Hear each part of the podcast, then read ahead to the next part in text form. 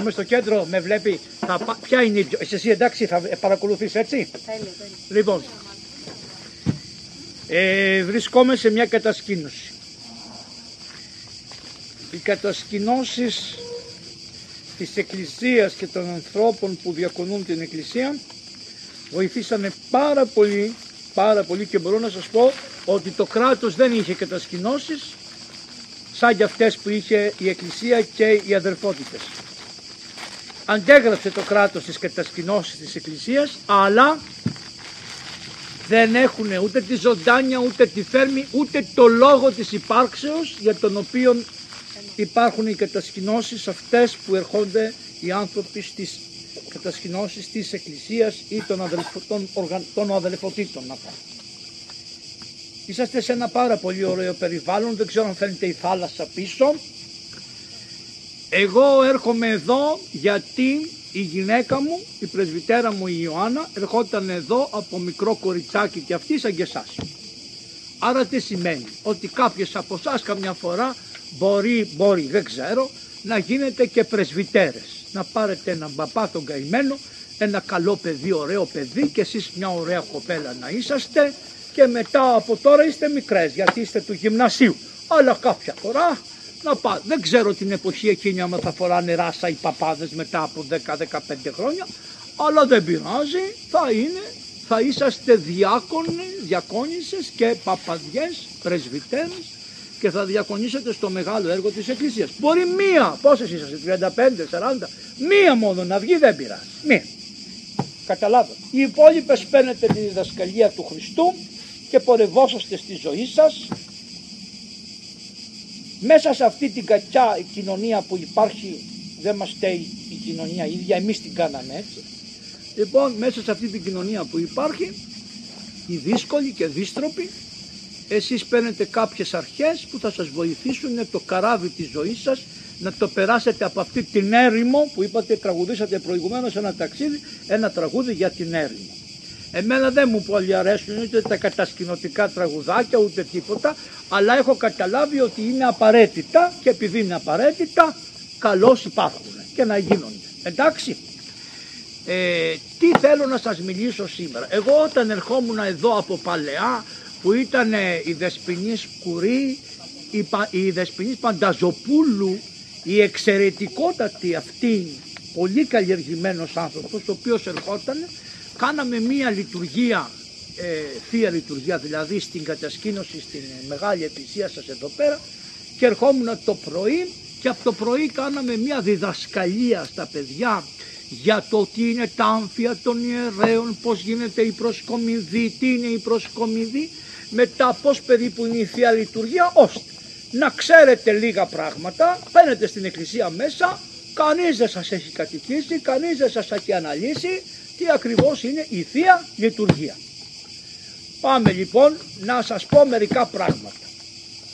Το μεγαλύτερο α- έργο που κάνει ένας άνθρωπος λέγεται λειτουργήμα. Όταν δεν έχει να κάνει με λεφτά αλλά είναι προσφορά λέγεται λειτουργήμα.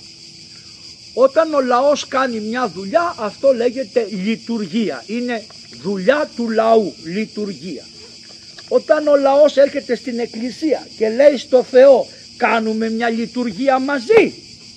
Θεέ μου, εσύ και εμείς μαζί. Πώς τη λέμε, Θεία Λειτουργία. Όταν τελειώσουμε τη Θεία Λειτουργία που έκανε ο λαός με το Θεό μαζί, τότε εμείς λέμε στο Θεό, Θεέ μου, να σε ευχαριστήσουμε που μας έδωσες τη λειτουργία αυτή. Και τι κάναμε, το σώμα σου και το αίμα σου το φάγαμε και το ήπιαμε Χριστέ μου και το λέμε Θεία Ευχαριστία. Άρα είναι η Θεία Λειτουργία που πάντοτε στο τέλος τελειώνει με την Θεία Ευχαριστία. Η Θεία Λειτουργία έχει μεγάλη διάρκεια. Η Θεία Ευχαριστία έχει μικρή διάρκεια. Η Θεία Λειτουργία έχει πολλά Κύριε ελέησον. Κύριε ελέησον. Έχει μερικά σύ Κύριε, όπως τα λες εσύ Θεέ μου, αλλά το τέλος της Θείας Λειτουργίας είναι η δοξολογία στο Θεό. Σε ευχαριστούμε που μας έδωσες τα δώρα αυτά και τα φάγαμε και τα ήπιαμε, φάγαμε δηλαδή το Χριστό, το σώμα του και ήπιαμε το αίμα του και έχουμε ζωή αιωνίων και προχωράμε. Αν είμαστε λίγο μαύροι γινόμαστε άσπροι. Αν είμαστε πολύ μαύροι γινόμαστε λίγο πιο μαύροι. Δηλαδή στον κάθε άνθρωπο η Θεία Λειτουργία έχει απόδοση σε αυτόν ανάλογα με την κατάσταση στην οποία έρχεται στη Θεία Λειτουργία. Άρα θα πήγαινε σε ένα γάμο με ένα βρώμικο ρούχο. Με μπαλωμένο θα πήγαινες. Θα πήγαινε άμα δεν έχω άλλο. Αλλά με βρώμικο θα πήγαινες; Όχι. Δεν θα το έκανες λίγο με λίγο το νερό με λίγο τάι να το πλύνεις. Έτσι. Για να πάμε λοιπόν στη Θεία Λειτουργία πλένουμε λίγο τη φάτσα μας. Και πραγματικά και πνευματικά. Άρα την προηγουμένη μέρα που θα κοινωνούσαμε στη Θεία Λειτουργία κάνανε όλοι μπάνιο. Δεν είχαν νερό όπως έχετε τώρα τις βρύσες. Και όμως οι άνθρωποι την προηγούμενη μέρα με κάτι κανάτια, με κάτι βρυσούλες πλενόντουσαν για να είναι καθαροί στο σώμα. Φτάνει αυτό, δεν φτάνει. Πρέπει να είμαστε καθαροί στην ψυχή. Πού πάμε και πλενόμαστε, πώς το λένε αυτό που κάνουμε για να πληθούμε; Πέστε μου δεσποινής. Εξομολόγηση. Τι σημαίνει εξομολόγηση; Ποια από εσάς είναι στα αρχαία ή τα ξέρει λίγο καλύτερα. Μ' αρέσει έτσι που κάνετε. Θα σας έπαιρνα αλλά δεν μπορώ να σας πάρω διότι είστε ανήλικες και δεν κάνει αλλά οι φωνές σας μπορούν να ακουστούν. Για πέστε μου κοπέλα μου εσείς τι σημαίνει εξομολόγηση όταν εσύ έχεις κάτι μέσα σου και θέλεις να το μοιραστείς με κάποιον να το πεις. Να το μοιραστείς, λέει, με κάποιον. Να το πεις σε κάποιον. Αυτό γίνεται και σε ένα φίλο σου. Έχεις μια καλή φιλενάδα, την παίρνεις σαν γκαζέ και της λες: Φιλενάδα μου, να σου πω κάτι. Αυτό είναι το μοιράζεσαι. Αυτή είναι η εξομολόγηση που λέει η Εκκλησία. Θα σας βοηθήσω εγώ, μη στεναχωριέστε. Γι' αυτό τα λέω, κατάλαβες, για να βρούμε τον ορισμό εμείς. Εσείς από πίσω δεσποινής θα μου λέτε το μικρό σας όνομα. Μαριέτα, όταν αφήνεις τις αμαρτίες σου στο Θεό. Αφήνεις τις αμαρτίες σου στο Θεό. Και πού ξέρετε εσείς ποιες είναι οι αμαρτίες; σας. Ποιος σας τις είπε; Α, δύσκολα. Ε; Τι είπες, τι είπες, τις κάνουμε. Ναι. Ποιες είναι δηλαδή αυτές που κάνουμε και είναι αμαρτίες και μόνο τις αμαρτίες που κάνουμε λέμε στο Θεό ή και αυτές που σκεφτήκαμε να κάνουμε; Για να τα πάμε πιο πάλα, πιο πέρα. Δύσκολα τώρα βάζω, ε. Τα γυαλιά μου που είναι εδώ. Γιατί θέλω να σας βλέπω. Σαν τον κακό το λύκο. Για να πούμε λοιπόν εδώ. Εσείς, εσείς κοπέλα μου, για πέστε μου. Το όνομά σας το μικρό. Μαρία. Μαρία. Μάλιστα. Αμέσως αμέσως λοιπόν είναι κάποια που τα κάνουμε λάθος και τα γνωρίζουμε και μερικά είναι όμως που τα καταλαβαίνουμε ότι είναι λάθος. Με τι κριτήριο, ποιο είναι το κριτήριο που βάζεις και λες, με ποιο κριτήριο κρίνεις τον εαυτό σου και λες, ρε παιδί μου δεν τα πάω καλά. Με ποιο κριτήριο είναι, ποιο κριτήριο βάζετε.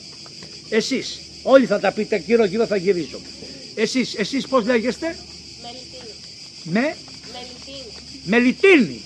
Από πότε γιορτάζεις; Τι λες, υπάρχει της Αγίας Μελιτινής; Ναι. Μπράβο.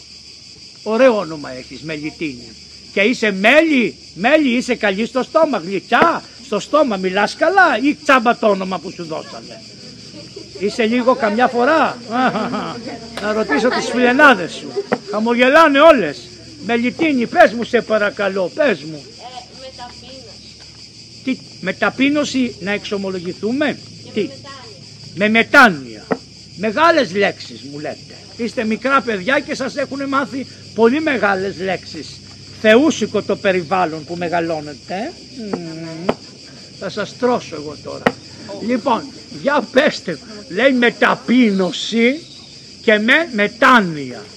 Πω πω βαριές λέξεις, πολύ βαριές λέξεις. Είναι πολύ δύσκολο και η ταπείνωση και η μετάνοια.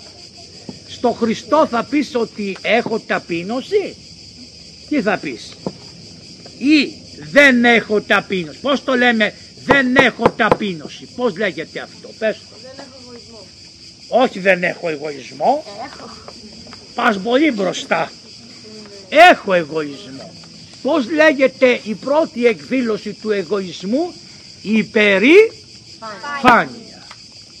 Άρα λοιπόν βλέπετε ότι η πρώτη αμαρτία στην οποία παιδευόμαστε όλοι είναι η υπερηφάνεια. Η υπερηφάνεια γεννάει άλλες δύο αμαρτίες. Η πρώτη είναι η ίηση. Δεν την ξέρετε. Δεν θα σας πω πολλά βαριά. Λοιπόν, η υπερηφάνεια λοιπόν είναι αμαρτία. Καλά, κακό είναι να είμαι υπερήφανος που γεννήθηκα από έναν καλό μπαμπά και από μια καλή μαμά και που έχω 5-6 αδέρφια και που έχω την πατρίδα μου που τη λένε Ελλάδα και με βαφτίσανε και έγινα χριστιανός. Είναι κακό να έχω μια τέτοια υπερηφάνεια. Ακούω. Δύσκολα, δύσκολα. Για να ακούσω, πες το εσύ, το όνομά σου. Παναγιώτη. Παναγιώτα. Πες μου Παναγιώτα. Δεν είναι κακό να είσαι υπερήφανος που έχεις κάτι που κάποια παιδιά μπορεί να μην το έχουν και να έχουμε κάτι παραπάνω που έχουν κάτι παιδιά, Αλλά; κάποια άλλα παιδιά. Αλλά δεν είναι σωστό να ε, δείχνουμε αυτό το συνέστημα πολύ σε άλλα παιδιά που δεν έχουν αυτό που έχουμε. Μάλιστα. Λέει λοιπόν εδώ η Παναγιώτα ότι μερικές φορές φυσικά έχουμε μια καύχηση γιατί γεννιόμαστε από τους Έλληνες, γεννιόμαστε από τους καλούς γονείς μας, πάμε στην εκκλησία, κάνουμε καμιά λαιμοσύνη και από μέσα μας βγαίνει ένα έτσι ότι ας πούμε έχουμε μια καύχηση. Και αυτή βέβαια η καύχηση, εάν αυτή η καύχηση δεν κοιτάζει τον άλλον άνθρωπο να λέει δεν είμαι, εγώ είμαι καλός και αυτός είναι κακός, αυτό δεν είναι κακό. Με καταλάβατε; Ο άνθρωπος το χρειάζεται το εγώ. Χωρίς το εγώ δεν χτίζεται άνθρωπος. Γι' αυτό ο άνθρωπος όταν είναι μικρός, μικρό παιδάκι με τη μαμά του είναι ένα εγώ. Δεν ξεχωρίζει. Μόλις μεγαλώσει λίγο πάει 8, 9, 10, 11, 12 μηνών αρχίζει και καταλαβαίνει ότι η μαμά μου και εγώ είμαι άλλο πράγμα. Και προχωράει αυτό. Γι' αυτό ο Θεός στην Παλαιά Διαθήκη για να δείξει ότι ο άνθρωπος είναι κάτι άλλο και είναι καλό να έχει το εγώ του άνθρωπος κάλεσε όλα τα ζώα και περάσανε μπροστά από τον Αδάμ όλα τα ζώα και λέει στους ανθρώπους, στον άνθρωπο, στον, στον ε, Αδάμ για δώσ' τους ένα όνομα και πέρασαν τα ζώα όλα και έδωσε ο Αδάμ ένα όνομα σύμφωνα με τα χαρακτηριστικά του εγώ του ζώου. Δηλαδή ο ελέφαντας πήρε το δικό του όνομα. Η μαϊμού το, τους είπε αυτή είναι μαϊμού άρα τι είπε ο άνθρωπος. Εγώ και το ζώο. Εγώ και το ζώο. Λέει ο Θεός βρήκες κανένα που να σου μοιάζει; Και είπε όχι. Άρα ο άνθρωπος κατάλαβε ότι από την κτήση είναι κάτι το διαφορετικό. Δεν λέμε ανώτερο ή κατώτερο, αλλά πάντως είναι κάτι διαφορετικό το εγώ του. Και είπε ο άνθρωπος ότι εγώ είμαι ο άνθρωπος. Και λέει ο Θεός, α ο άνθρωπος είναι μόνος του, να του κάνουμε μία βοηθό. Να μην είναι η ζωή του μόνος του, ο Αδάμ. Και τον έβαλε στον ύπνο και του πήρε από την πλευρά, δεν πάνε να λένε οι άλλοι ό,τι θέλουν, ό,τι και να κάνουν κάπως έτσι έγινε. Τέρμα. Κάπως έτσι έγινε. Και γεννήθηκε ένα ζευγάρι ανθρώπων που είναι ο Αδάμ και η Εύα. Κάπου εκεί γεννηθήκανε οι ανθρώποι και μετά η Πανγαία χωρίστηκε και πήγανε άλλοι στην Αφρική και άλλοι πήγανε στην Ευρώπη και άλλοι πήγανε στην Ινδία και άλλοι πήγανε στην Αμερική και χωρίστηκε η γη άμα την ενώσετε όλη τη γη κάνει μια μεγάλη γη άμα τα βάλετε είναι σαν τα παζλ εντάξει. Λοιπόν πάμε. Είπαμε για την εξομολόγηση γιατί φύγαμε. Άρα πάμε και εξομολογιόμαστε. Πολλές φορές δεν ξέρουμε τι λέμε στην εξομολόγηση. Εγώ έχω ένα καλό κριτήριο. Μου το είπε ένας Άγιος του Θεού. Μου είπε το εξής. Όταν έρχονται οι ανθρώποι και δεν έχουν εξανοξομολογηθεί, δεν ξέρουν τι είναι αυτό, να μην τους πεις τίποτα, να τους ρωτήσεις. Άμα σήμερα ήταν ο Χριστός εδώ μπροστά και ερχόταν ο Χριστός θα πήγαινες να τον ευείς. Αν σου απαντήσουν ναι, ας τους ανθρώπους. Εάν σου απαντήσουν πάτερ, επειδή έχω κάνει κάτι θα ντρεπόμουν να πάω να δω τον Χριστό. Αρχίζεις από εκεί και πέρα και το ρωτάς.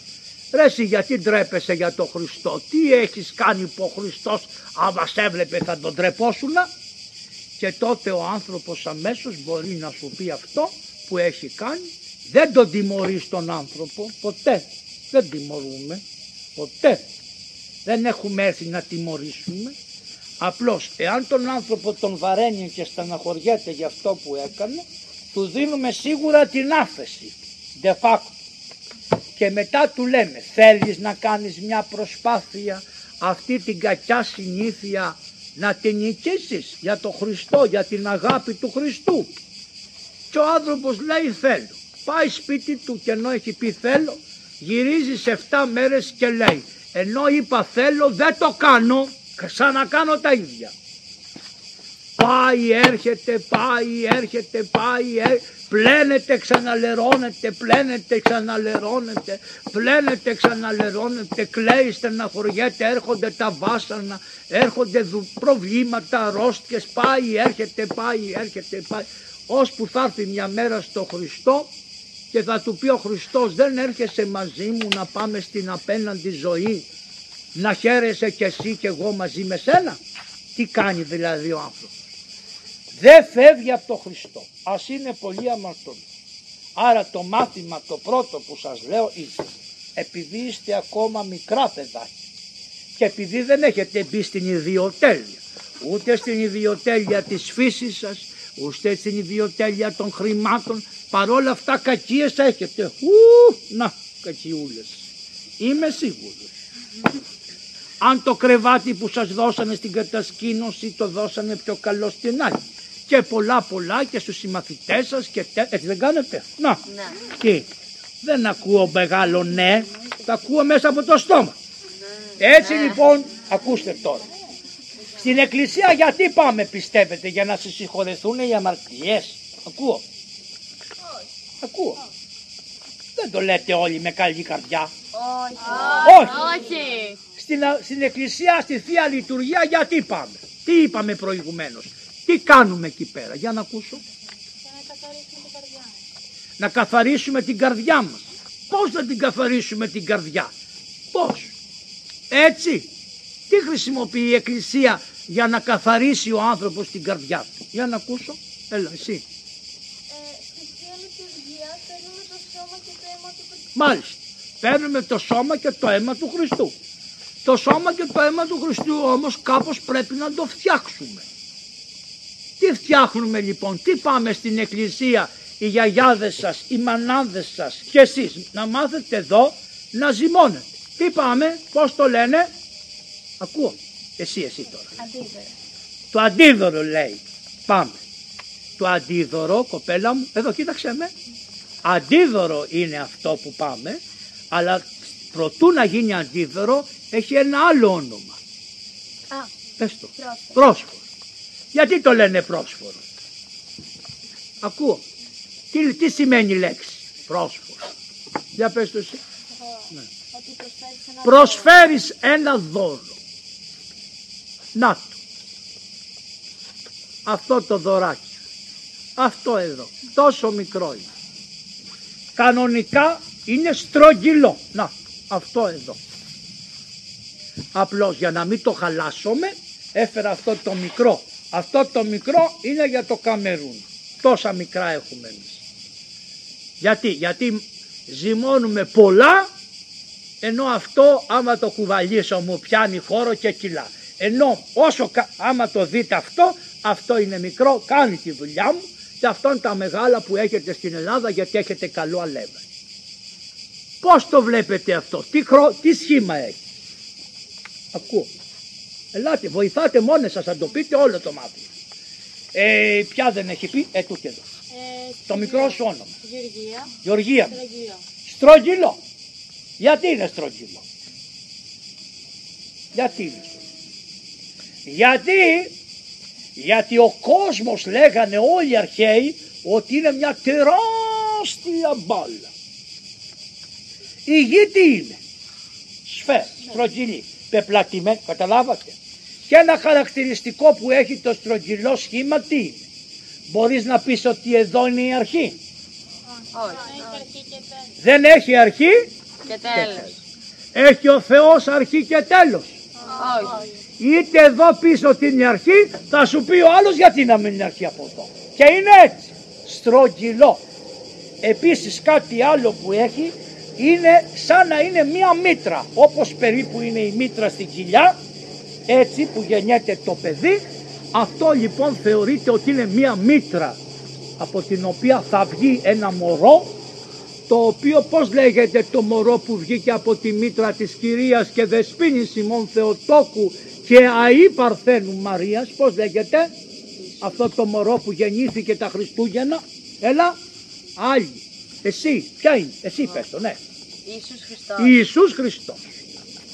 Αυτό το ψωμί λοιπόν εδώ πέρα, οι παλαιοί σκεφτήκανε ότι πρέπει να το ζωγραφίσουν και φτιάξανε κάτι ωραίες σφραγιδάκια.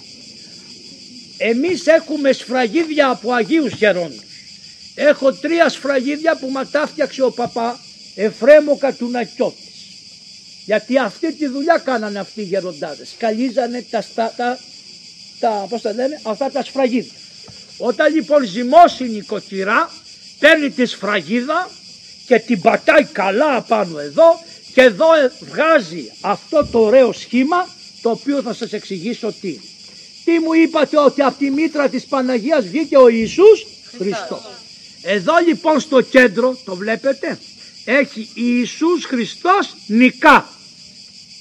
Άρα η λήξη νίκη και νικά είναι και πάνω στο πρόσφορο. Αυτό είναι ένα δώρο στον πατέρα μας της εκκλησίας μας ο οποίος δεν μπορεί να σηκώσει τη λέξη νικά. Πρέπει να το καταλάβουν. Ιησούς Χριστός νικά. Άρα αυτό το κομματάκι εδώ αυτό βγάζουμε. Θα το βγάλω από αυτό το μικρό για να μην χαλάσω με το μεγάλο πρόσωπο. Λοιπόν αυτό βγάζουμε και το βάζουμε εδώ στο δισκάριο. Να, Ένας δίσκος είναι το δισκάριο. Έχουμε κι άλλο δίσκο καλό. Αλλά η παλαιά εκκλησία είχε αυτά τα δύο. Αυτό το δίσκο και αυτό το ποτήριο. Αυτό το ποτήριο είναι πολύ παλαιό. Είναι αρχαίος κήλικας αλλά έχει ένα χαρακτηριστικό. Έχει δύο περιστερές. Το βλέπετε εδώ. Έχει δύο περιστεράκια. Το βλέπετε; Αυτά χρησιμοποιούσαν οι παλαιοί χριστιανοί. Τα χρυσά και όλα αυτά που έχουμε σήμερα ωραία είναι. Έχω θα σας δείξω και μετά. Αλλά τόσο απλό ήταν. Αυτό και αυτό. Έφτανε. Το πρόσφορο λοιπόν είναι το απαραίτητο. Αυτός είναι ο Χριστός. Τι ήθελε να ρωτήσει κάποιος και τόση ώρα δεν τον άφησε. Εγώ ήθελα να πω, αυτό δεν ονομάζεται και ύψωμα. Θα τα πούμε τώρα. σε αυτά. Αυτό λοιπόν είναι το πρόσφορο που το έφερε μια καλή γιαγιά που το φτιάξε, μια κυρία και που θα μάθετε κι εσείς να φτιάχνετε πρόσφορο με το προζύμι, να μάθετε να φτιάχνετε προζύμι και το προζύμι θα ζυμώνετε και πρόσφορο, θα ζυμώνετε και φρατζολάκια για τα παιδάκια σας. Θα ζυμώνετε και μικρά φρατζολάκια, έχεις ένα κοριτσάκι, θα του κάνεις με ένα φουστανάκι και δύο, θα βάλεις εδώ δύο γαρούφαλα, θα του κάνεις τα ματάκια και θα το ψήσεις μαζί με το πρόσφορο και όταν το παιδί θα πει μαμά τι είναι εκεί, για μαμάδες σας ετοιμάζουμε.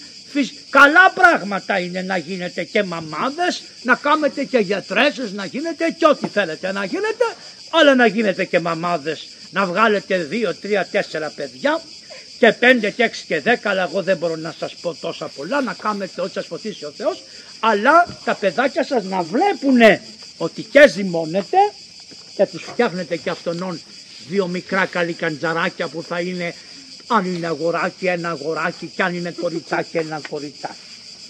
Το φύλλο διδάσκεται, ειδικά για τα γόρια, το φύλλο διδάσκεται. Να το ξέρετε αυτό. Είναι και περιβαντολογικό θέμα το φύλλο. Μα καουτέ, δεν είναι μόνο τα γονίδια που παίρνετε, είναι και το περιβάλλον στο οποίο ζείτε. Άλλα περιβάλλοντα τους άντρες τους εκθυλίνουνε και άλλα περιβάλλοντα τους άνδρες τους κάνουν να είναι άνδρες. Αυτό που είναι το χύψη. Και άλλα περιβάλλοντα τα κορίτσια τα κάνουν να είναι χιχι και άλλα περιβάλλοντα επιδούν πάνω στα κορίτσια και τους αλλάζουν την κατεύθυνση τη γονιδιακή που είναι το χιχι. Αλλά ας τα αφήσουμε και αυτό. Εγώ εδώ ήθελα να σας πω πολλά πράγματα σε λίγη ώρα. Αυτό λοιπόν είναι το πρόσωπο. Λέει η κοπέλα, το λέμε ύψωμα. Γιατί το λέμε ύψωμα; Με παίρνει ή δεν με παίρνει τώρα; Το κεφάλι μου είναι πιο ψηλά. Οριακά το κεφάλι. Με βλέπουν το κεφάλι. Αυτό το βλέπουνε; ναι, ναι, ναι, Μπράβο ναι, ναι, κορίτσι. μου. Μόλις το πάρω με αυτό, Τώρα δεν φαίνεται. Εντάξει, εντάξει. φαίνεται αυτό. Ναι, ναι, ναι, ναι, ναι. Μόλις το πάρουμε αυτό, λέμε πάρ το Θεέ, πάρ το Θεέ. Του το πετάμε του Θεού. Τι κάνουμε, πώς λέγεται, το υψώνουμε στο Θεό. Αυτό λέγεται ύψος. Πάρ το Θεέ. Το προσφέρουμε σε σένα. Και άμα μας φέρετε 40 πρόσφορα, θα διαλέξουμε το καλύτερο. Και του λέμε του Θεού, πάρ το Θεέ. Αυτό λέγεται η πρώτη ύψωση. Όμως επειδή όταν το παίρνει αυτό ο Θεός δεν το παίρνει για καλό του γιατί τι τον κάναμε το Χριστό; Το βρώσαμε. όταν το σηκώνουμε αυτό και το υψώνουμε στο Θεό του βάζουμε τη λόγχη εδώ πέρα και τι του λέμε; Θα το πάρεις πατέρα αφού σου σφάξουμε τον ιό γι' αυτό το σηκώνουμε εδώ ψηλά. Δεν θα σας λέω τα λόγια όλα, δεν κάνει, διότι δεν θα κάνουμε το μυστήριο, θα κάνουμε μια ερμηνεία μερικών πραγμάτων. Γιατί είναι και κάτι θεούσι που θα πούνε «Α, ο Παπαβαγγέλης έκανε τα πάντα και έκανε μια λειτουργία χωρίς να φοράει τα...» Όχι, δεν κάνουμε λειτουργία, σας δείχνω μερικά πράγματα για να τα... Άρα λοιπόν το υψώνουμε στο Θεό και λέμε αυτό. Ο υψωθή, αυτό λέμε. Ας πούμε κάτι που λέει στο Θεό γιατί υψώθηκε ο Χριστός στο Σταυρό. Μετά το κατεβάζουμε στη γη. Γιατί τι λέει ο Θεός; Ε πάρ' το και κάντο ό,τι θέλεις. Το καταλάβατε; Και μετά εμείς τι κάνουμε; Με αυτό το πράγμα πώς λέγεται αυτό; Σπάτουλα. Πώς; Σπάτουλα. Σπάτουλα λέει. Νοικοκυρές μου εσείς. Πώς λέγεται αυτό; Τι κάνει; Λογχίζει. Λέγεται λογ. Ποιος την... Ποιον λογχίσανε; Τον Υιόν του Θεού. Τον Χριστό. Χριστό. Άρα με αυτό που είναι και μαχαίρι το χρησιμοποιούμε. Και πάλι δεν τολμούμε να κάνουμε τίποτα γιατί ο Χριστός που ανέβηκε στον Γι' αυτό εμείς το σταυρώνουμε με αυτό εδώ. Τρεις φορές. Στο όνομα του Πατέρα, του Ιού και τα λοιπά. Δεν το τελειώνω για να καταλαβαίνετε μόνο. Α, αφού το σταυρώσουμε αρχίζουμε να τον σφάζουμε. Να το βγάλουμε μέσα από τη γυλιά της μάνας. Και λέμε κάποια λόγια και το κόβουμε. Θα κόψουμε το μικρό έτσι για να μην χρησιμοποιήσουμε το μεγάλο. Λέμε σαν πρόβατο πήγες και σφάχτηκες. Και σαν αμνός πρόβατου πήγες και σε κουρέψανε χωρίς να τον πάρεις χαμπάρι. Ούτε φωνή έβγαλες. Δεν έκανε σαν. Κατάλαβες, του λέμε του Χριστού. Και το άλλο δεν σας το λέω, ποτέ δεν θα τελειώνει. Αυτό το κομματάκι το βγάζουμε. Την ώρα που το βγάζουμε, αυτό βγήκε μέσα, να τη κοιλιά. Τη βλέπετε την κοιλιά της Παναγίας. Αυτή είναι η κοιλιά της Παναγίας. Εδώ λοιπόν βγαίνει από την κοιλιά της Παναγίας βγαίνει ο Χριστός. Τι λέει; Ιησούς Χριστός; Νικά. Ωραία. Το παίρνουμε αυτό και το βάζουμε σε αυτό το δίσκο εδώ. Ο δίσκος. Να το. Ο δίσκος. Μετά τι λέει; Το Χριστό τι τον κάναμε το ξαναπέτε. Πέστε το. Το σταυράσαμε. Κοινώς το σφάξαμε. Το γυρίζουμε τούμπα. Γιατί το γυρίζουμε τούμπα; Γιατί του κάναμε τη μούρη τόσο άσχημη που δεν μπορούσες να ξεχωρίσεις μάτια χίλια. Το πρόσωπό του το αλλοιώσαμε. Γι' αυτό το γυρίζουμε τούμπα. Και τον σφάζουμε τούτο εδώ και κάνουμε εδώ ένα σταυρό σφαγεία. Όχι πάνω πάνω, μέχρι κάτω. Γιατί μέχρι κάτω; Γιατί δεν έμεινε ένα κομμάτι στο σώμα του Χριστού που να μην υποφέρει. Μέχρι όλα του, μέχρι τα εντόσθια του Χριστού πονέσανε επάνω στο σταυρό. Το καταλάβατε; Το ξαναγυρίζουμε του. Και λέμε, ένας από τους στρατιώτες πήρε μία λόγχη και τον εκέντησε. Το βλέπετε αυτό. Τον τρυπάμε. Τρακ εδώ. Φαίνεται από εκεί. Ότι τον τρύπησα. Τον τρυπάμε εδώ. Τάκ. Πάμε από εδώ τον τρυπάμε στα δεξιά. Να το όπως είναι. Τον τρυπάμε εδώ στα δεξιά.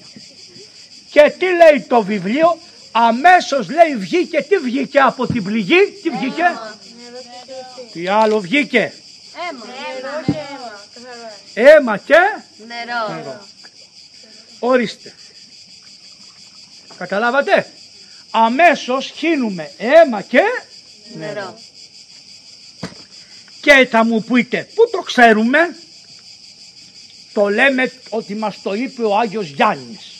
Αυτός που πήρε την Παναγία σπίτι του. Ο εωρακός με μαρτύρηκε και αληθινή εστίν η μαρτυρία. Στην αρχαία εκκλησία τέλειωσε η ετοιμασία της προσκομιδής. Αυτό εδώ ήταν. Προτού να κάνουμε την προσκομιδή όμως, οι παπάδες, πρώτα ζητάμε συγγνώμη από τον κόσμο. Διότι, όπως και εσείς, δεν μπορείτε να πάτε και να έχετε κάτι εναντίον κάποιου, πρέπει να συγχωρεθείτε. Πρώτον καταλάγηθη της σέλη πούσιν, ύστερον δε μυστικήν βρόσιν φάγες.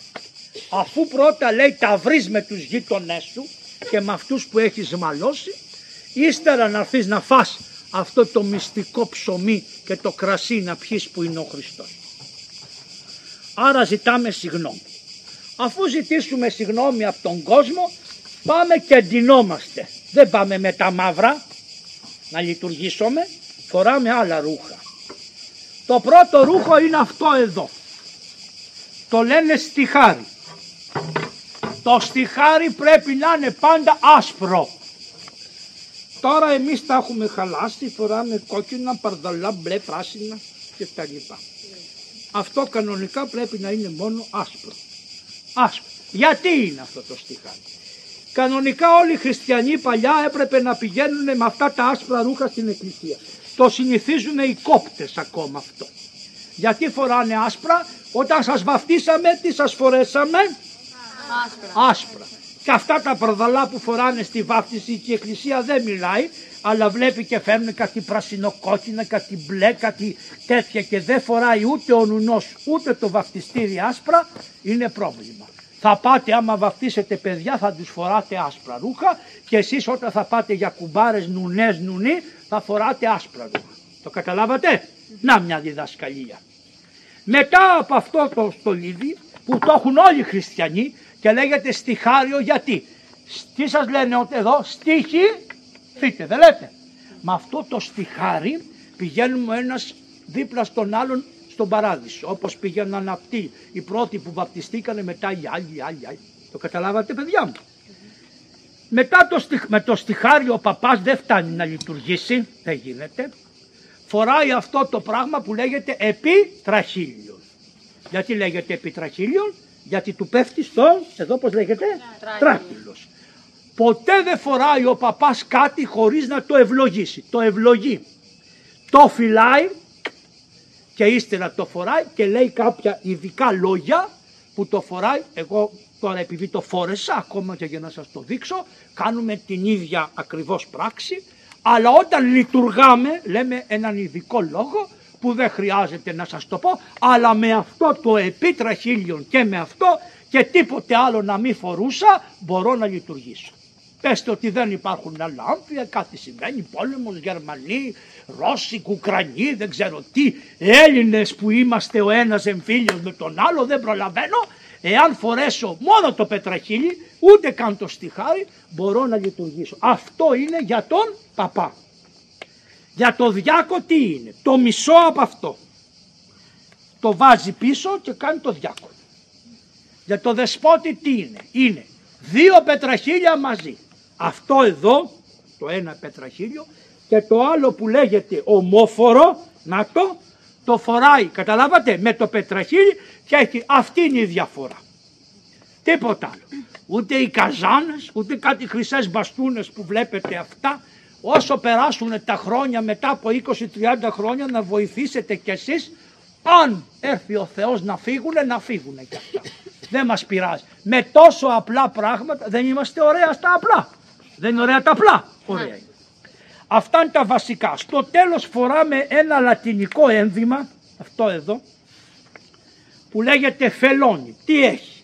Είναι ας πούμε ένα, με- αυτό είναι του γεροντά μου, Αγίου ανθρώπου. Απλό. Το βλέπετε πώς είναι. Έχει μια τρύπα εδώ στο λαιμό, το βάζεις μέσα, οι παλαιοί το λέγανε γιορτάνι. Να το. Αυτό είναι το φελόνι. Αυτά τα απλά. Βάζουμε και μία ζώνη και τα επιμάνικα για να μην δυσκολευόμαστε. Λέμε ειδικές ευχές και είμαστε ωραία ντυμένοι για να κάνουμε τη Θεία Λειτουργία. Σας είπα ότι η Παλαιά Εκκλησία ήταν ευχαριστημένη μέχρι εδώ. Όμως η Εκκλησία όσο πέρναγε ο καιρός έλεγε ρε παιδί μου γιατί δεν λένε τη Θεοτόκο Θεοτόκο; Κάποιοι αιρετικοί παρουσιαστήκανε και είπαν ότι η Παναγία δεν είναι Θεοτόκος ούτε αϊπάρθενος. Και λέει η Εκκλησία έτσι είστε θα σας φτιάξω. Ωραία, για να θυμόμαστε όλοι την Παναγία έχει εδώ δίπλα ένα κομμάτι που έχει ένα σχήμα που λέμε αυτό το αφιερώνουμε στη δεσποινά μας Θεοτόκο και αϊπαρθε, αϊπάρθενο Μαρία που κάθεται στα δεξιά του Χριστού. Κάνουμε εδώ μια στροφή και το βάζουμε στα δεξιά του Χριστού. Αυτό είναι μια προεικο- ένα εικόνισμα, μια μορφή, μια, α, πώς να σας πω, ένας τύπος της Παναγίας που είναι στα δεξιά του Χριστού. Τι κάνει η Παναγία στα δεξιά του Χριστού, τον παρακαλεί το Χριστό. Μετά σηκωθήκανε κάποιοι και είπανε ότι οι Άγιοι μας είναι άνθρωποι απλοί, δεν έχουν καμία σχέση, δεν πρέπει να τους εικονίζουμε καθόλου με τις εικόνες, δεν χρειάζονται εικόνες και τα λοιπά. Και είπε η Εκκλησία έτσι είστε, θα σας φτιάξω, θα μάθετε ξανά τη διδασκαλία μου. Και βγάζει εδώ πέρα ένα μικρό κομμάτι και έχει εννιά μικρά, θα σας τα δείξω στο άλλο. Να τα τα εννιά. Αυτά είναι τα εννιά κομμάτια των Αγίων. Εδώ είναι οι άγγελοι. Ο Μιχαήλος, ο Γαβρίλος, ο Ουριήλ, ό,τι αυτούς τους αγγέλους που λέει η Παλαιά Διαθήκη. Αυτοί είναι οι άγγελοι. Λέμε, Κύριε, δια των αγγέλων σου θυμίσουμε και εμάς. Μετά είναι οι προφήτες από κάτω. Ποιος προφήτης; Ακούω ονόματα προφητών που ξέρετε. Ποιος είναι ο πρώτος προφήτης που ξέρετε; Ακούω. Πες το εσύ. Προφήτης Ηλίας. Ο Ηλίας που γιόρταζε.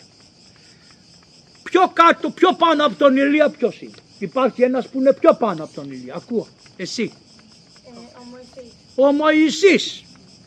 Άλλος βρε προφήτης που έχει κάτι φτερά που του κόψαν το κεφάλι. Ρε. Ποιος προφήτης είναι αυτός; Ακούω. Πώς το λένε; Ο Γιάννης ο πρόδρομος του Χριστού μας. Ο πρόδρομος. Και τους μνημονεύουμε. Τον πρόδρομο, τον Ισαΐα, τον Ιερεμία, τον Δανιήλ, τον προφήτη. Όλους τους προφήτες, τον Μωυσέα, τον προφήτη. Λέμε και καμιά γυναίκα προφήτησα, δεν είναι μόνο άντρες, είναι και γυναίκες. Η Μαριάμ η προφήτησα και πολλές προφήτησες γυναίκες. Στην εκκλησία αγγέλους δεν έχουμε, ούτε άντρες ούτε γυναίκες. Δεν έχουν γένος οι άγγελοι. Γι' αυτό δεν λέμε ή αγγέλο, ο άγγελος. Εντάξει, δεν μνημονεύουμε, το καταλάβατε παιδάκια μου. Τώρα λέμε ο Γαβρίλ, λέμε ο Ουρίλ, αλλά δεν έχουν γένος. Μ' αρέσει που γελάτε οι μεγάλες, είστε σούπερ σόπερ. Αυτό. Πάμε παρακάτω. Μετά τους προφήτες ποιοι έρχονται στη σειρά; Εδώ είναι άλλο, εδώ να το. Ποιος είναι εδώ; Εδώ είναι οι Άγιοι από Στολή. οι Απόστολοι. Πέστε μου Αποστόλους, για να ακούσω. Ακούω εσύ. Απόστολος Παύλος. Ο Παύλος ο Απόστολος. άλλος Απόστολος. Συ. Ο Πέτρος ο Απόστολος, άλλος Απόστολος. Συ. Ο Ανδρέας, άλλος Απόστολος. Εσύ κοπέλα μου με το φακιόλι στο κεφάλι, για πες. Ο Θωμάς, α είσαι λιγάκι άπιστη εσύ ε, τον αγαπάς το Θωμά και τον είπες. Ο Άγιος Απόστολος Θωμάς ποτέ δεν ήταν στην ώρα του, μα ποτέ. Ούτε στην Ανάσταση του Χριστού, ούτε στην κοίμηση της Παναγίας, ποτέ δεν ήταν στην ώρα του, όλο καθυστερημένος ερχόταν. Ξέρω τι θα συμβεί. Πέστε μου ποιες από εσάς θα σηκώσετε το χέρι να υπολογίσω, ποιες από εσάς αν σας πούνε 8 η ώρα να είστε έτοιμες, ποιες από εσάς είστε ποτέ 8 η ώρα έτοιμες. Ακούω. Σηκώ... Καλέ δεν τρέπεστε, την αλήθεια θέλω. Την αλήθεια. Πώς εσείς είσαστε έτοιμες 8 η ώρα; Α, είμαστε έτοιμες. Ναι. Α, Μπράβο, μπράβο. εμείς νομίζαμε ότι δεν είμαστε έτοιμες. Πόσες, καμία, καμία δεν, μία, μία, δύο. Μόνο δύο βγήκανε από τις 40 που είπαν ότι όταν μας πείτε 8 η ώρα είμαστε έτοιμοι. Άρα έχετε καμπανάκια. μπροστά του τον Άγιο Θωμά, ο οποίος Άγιος Θωμάς ποτέ δεν ήταν στην ώρα. Ποτέ. Πάντα ερχόταν καθυστερημένος. Αλλά επειδή ερχόταν καθυστερημένος, πάντα έβλεπε τα πιο καλά. Άρα δεν πειράζει που δεν είστε στην ώρα σας, αλλά τουλάχιστον στο γάμο να πάτε στην ώρα. Αρχηγέ, τα ακούσατε. Τα ακου... Α, Αρχηγέ, αρχηγέ τα ακούσατε. Δεν ακούσατε καλά, ε. Είπε δεν πειράζει που αργούμε. Όχι δεν είπα δεν πειράζει που αργείτε. Πειράζει και κόφτει. Είπα, είπα, είπα ότι. Είπα κάτι άλλο. Σας ρώτησα ποιες αργούνε. Το είπα. Και βγήκαν ότι οι περισσότερες αγαπάτε λίγο τον ύπνο παραπάνω και κουλουπού κουλουπού. Εντάξει. Πάμε παρακάτω. Μετά από τους προφήτες και τους Αποστόλους έρχονται οι Άγιοι Ιεράρχες. Ακούω να μου πείτε ιεράρχες. Λέμε το όνομά τους. Ακούω. Ποιοι είναι οι ιεράρχες που ξέρετε που αυτή τη γιορτή το Υπουργείο Παιδείας χωρίς να μιλήσει και η Εκκλησία αλλά το χάψε η Εκκλησία και αυτό και αυτό το χάψαμε που καταργήσανε τη γιορτή την ουσιαστική γιορτή των τριών ιεραρχών. Ποιο παιδιά μου ποιοι είναι αυτοί οι τρεις ιεράρχες; Ακούω τα ονόματά τους πέστε το. Ακούω εσένα. Γρηγόριος. Ο Ναζιανζινός και θεολόγος. Εσύ πες οι άλλοι. Δεν πεις τα ίδια Βασίλειος ο Μέγας και εσύ. Ο Χρυσόστομος, ο τη γλώσσα χρυσορήμων. Αυτός ο Χρυσόστομος άλλους Αγίους Ιεράρχες ξέρετε; Όχι. Ο Άγιος Αθανάσιος που έζησε στην Αλεξάνδρεια. Άγιος Μεγάλος. Ο Κύριος. Μνημονεύουμε όλους τους επισκόπους. Ο Άγιος Σπυρίδων που είναι στην Κέρκυρα. Δεσπότης και αυτός ήταν που ήταν δεσπότης ο Άγιος Σπυρίδων ξέρει κανείς από εσάς; Στην Κέρκυρα είναι. Το, το λείψανό. Του βρε ο Άγιος Σπυρίδων είναι από την Κύπρο μας που μας την καταλάβανε από τη βλακεία και των φουχουντικών αλλά και των άλλων που τους υποστηρίξανε στη χώρα και που δεν έχει ανοίξει αυτός ο φάκελος της Κύπρου. Να δούμε τι έγινε εκεί πέρα και τι έχει συμβεί και μπήκανε μέσα και κατέχουν την πατρίδα του Αγίου Σπυρίδωνος την κατέχουν οι Τούρκοι. Εδώ μην μιλάτε τώρα, κουραστήκατε; Να τελειώνω. Ωραία. Μετά από αυτούς είναι οι Άγιοι Μάρτυρες. Ακούω μάρτυρες. Ακούω. Ακούω τα ονόματά τους. Πες τα. Πες εσύ. Μ. Ναι.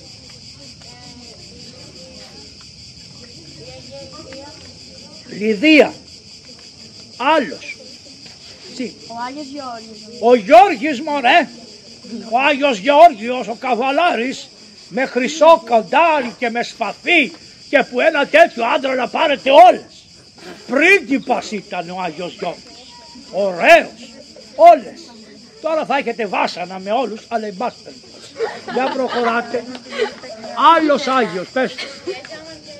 Η Αγία Μαρκέλα που γιορτάζει σήμερα που τη σκότωσε ο ο μπαμπάς της, ο πατέρας της τη σκότωσε. Άλλος πες μου εσύ. Η Αγία Ειρήνη η Μεγαλομάρτης, μάλιστα. η Αγία Εκατερίνα. Καναγόρι δεν ξέρετε, βρε ο Άγιος Γεώργιος πάει μόνος του. Δεν έχει έναν που πάνε μαζί. Πώς το λένε; Έλα. Ο Άγιος Δημήτριος, ο Τζίμης, ο Άγιος Δημήτριος, ο Τζίμης. Τι νομίζεις, το λέγανε Δημήτριο, ε, Δημήτριο το λέγανε, ε, αλλά λατινικά πώς το λέγανε; Ελληνικά το λέγαμε Δημήτριο. Με καταλάβατε; Τώρα οι ξένοι το λένε Τζίμι. Καλά κάνουν. Είναι ο Άγιος Δημήτριος. Και το Γιώργο πώς το λένε, Τζόρτζο. Εντάξει, δεν είναι κακό. Δεν έχουμε πρόβλημα με τους ανθρώπους ούτε για τις γλώσσες τους, ούτε για το χρώμα τους, ούτε για την καταγωγή τους. Δεν μας νοιάζει. Εάν αγαπάνε τον Άγιο Γεώργιο, αν αγαπάνε τον Άγιο Δημήτριο, εάν βαπτιστούν στην Αγία Κολυμβήθρα, είναι αδελφοί μας. Αλλά και να μην βαπτιστούν στην Κολυμβήθρα και να μην αγαπάνε τον Άγιο Δημήτριο και να μην αγαπάνε τον Άγιο Γεώργιο, εμάς είναι αδελφοί μας, αλλά να μας αφήνουν να τους αγαπάμε εμείς. Γιατί έχουν ένα σκοπό που θα το δείτε πιο κάτω, ούτε να τους ξέρετε, ούτε να τους μαθαίνετε, ούτε να τους αγαπάτε και μια μέρα θα σας εμποδίζουν και να τρώτε από αυτό και να κοινωνάτε από αυτό. Θα κάνουμε μάχη ξανά γι' αυτό και γι' αυτό. Έγινε κάτι πριν 1,5-2 χρόνια, έγινε κάτι, πήγανε κάτι πάντοτε όταν γίνεται κάτι πετάγονται διάφοροι διαβόλοι όταν πρωτοεμφανίστηκε το AIDS που ήμουν εγώ στην πρώτο, ε, στο πρώτο χρόνο της ιατρικής το 81 πέσανε όλοι και λέγανε δεν θα κοινωνάμε γιατί κοινωνα, κολλάμε το AIDS από τη Θεία Κοινωνία.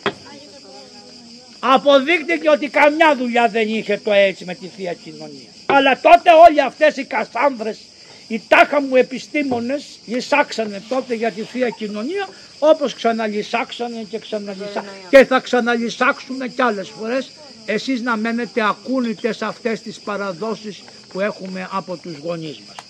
Φυσικά θα είστε σκεπτόμενοι άνθρωποι και όχι φανατικοί. Σκεπτόμενοι. Εντάξει. Πάμε παρακάτω. Κανέναν άλλον Άγιο ξέρετε από τους Αγίους μας τους Οσίους τους ασκητές. Μετά βάζουμε τους ασκητές εδώ πέρα. Πέστε μου Αγίους τέτοιους ακούω. Ποιος Ιωάννης; Τον πρόδρομο τον είπες. Βιάζεσαι να λες. Μα αυτό ακούσατε τι μου, της λέω βιάζεσαι και ξέρετε τι μου είπε βιάζομαι. Να το και μόνον αυτό να σας κάνει κατασκήνωση να καταφέρνετε να ομολογείτε ότι κάνω λίγο λάθος είναι μεγάλο πράγμα αυτό. Για πες εσύ κορίτσι μου. Ο Άγιος Παΐσιος. Εσύ. Η Ιωσία Μαρία Αιγυπτία. Η Οσία Μαρία η Αιγυπτία. Ποιος το είπε αυτό; Τι λες Ειρήνη μου. Ξέρεις την Οσία Μαρία την Αιγυπτία; Και από τις μεγαλύτερες Αγίες είναι που έχουμε στην Εκκλησία. Εσύ κοπέλα μου. Ο Πορφύριος μας. Εσύ. Ο Μέγας Αντώνιος, ο Άι Αντώνης μας. Αντώνιος ο Αντώνης. Μπράβο, μου είπατε και γυναίκες. Μετά πάμε στους Αγίους του Τζαμπατζίδες. Ποιοι είναι αυτοί; Οι Άγιοι Ανάργυροι. Ακούω αναργύρους. Ονόματα Τζαμπατζίδων γιατρών. Ακούω, πέστε μου.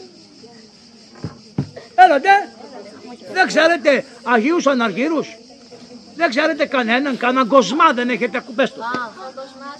Ο Κασμάς και ο Δαμιανός.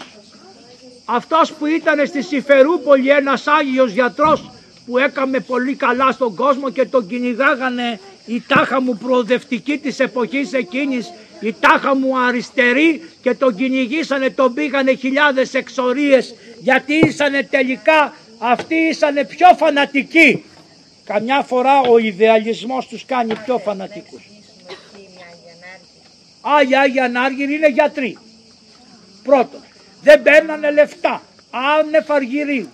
Το αργύριο είναι τα λεφτά. Ήσανε Άγιοι τζαμπατζίδες, δεν παίρνανε λεφτά. Αλλά ήσανε γιατροί, σπουδαγμένοι στα πανεπιστήμια. Ακούω λοιπόν, είπα τον Κοσμάτο Δαμιανό, πώς το λέγανε τον Άγιο αυτόν, πες το εσύ. Λουκάς ο ιατρός της Συμφερούπολης. Άλλους Αγίους γιατρούς ξέρετε; Δεν ξέρω. Ρε ο Παντελεήμων που γιορτάζει μεθαύριο, ο Παντελής. Άλλ, Παντελεήμων, τζαμπατζής ήταν και αυτός.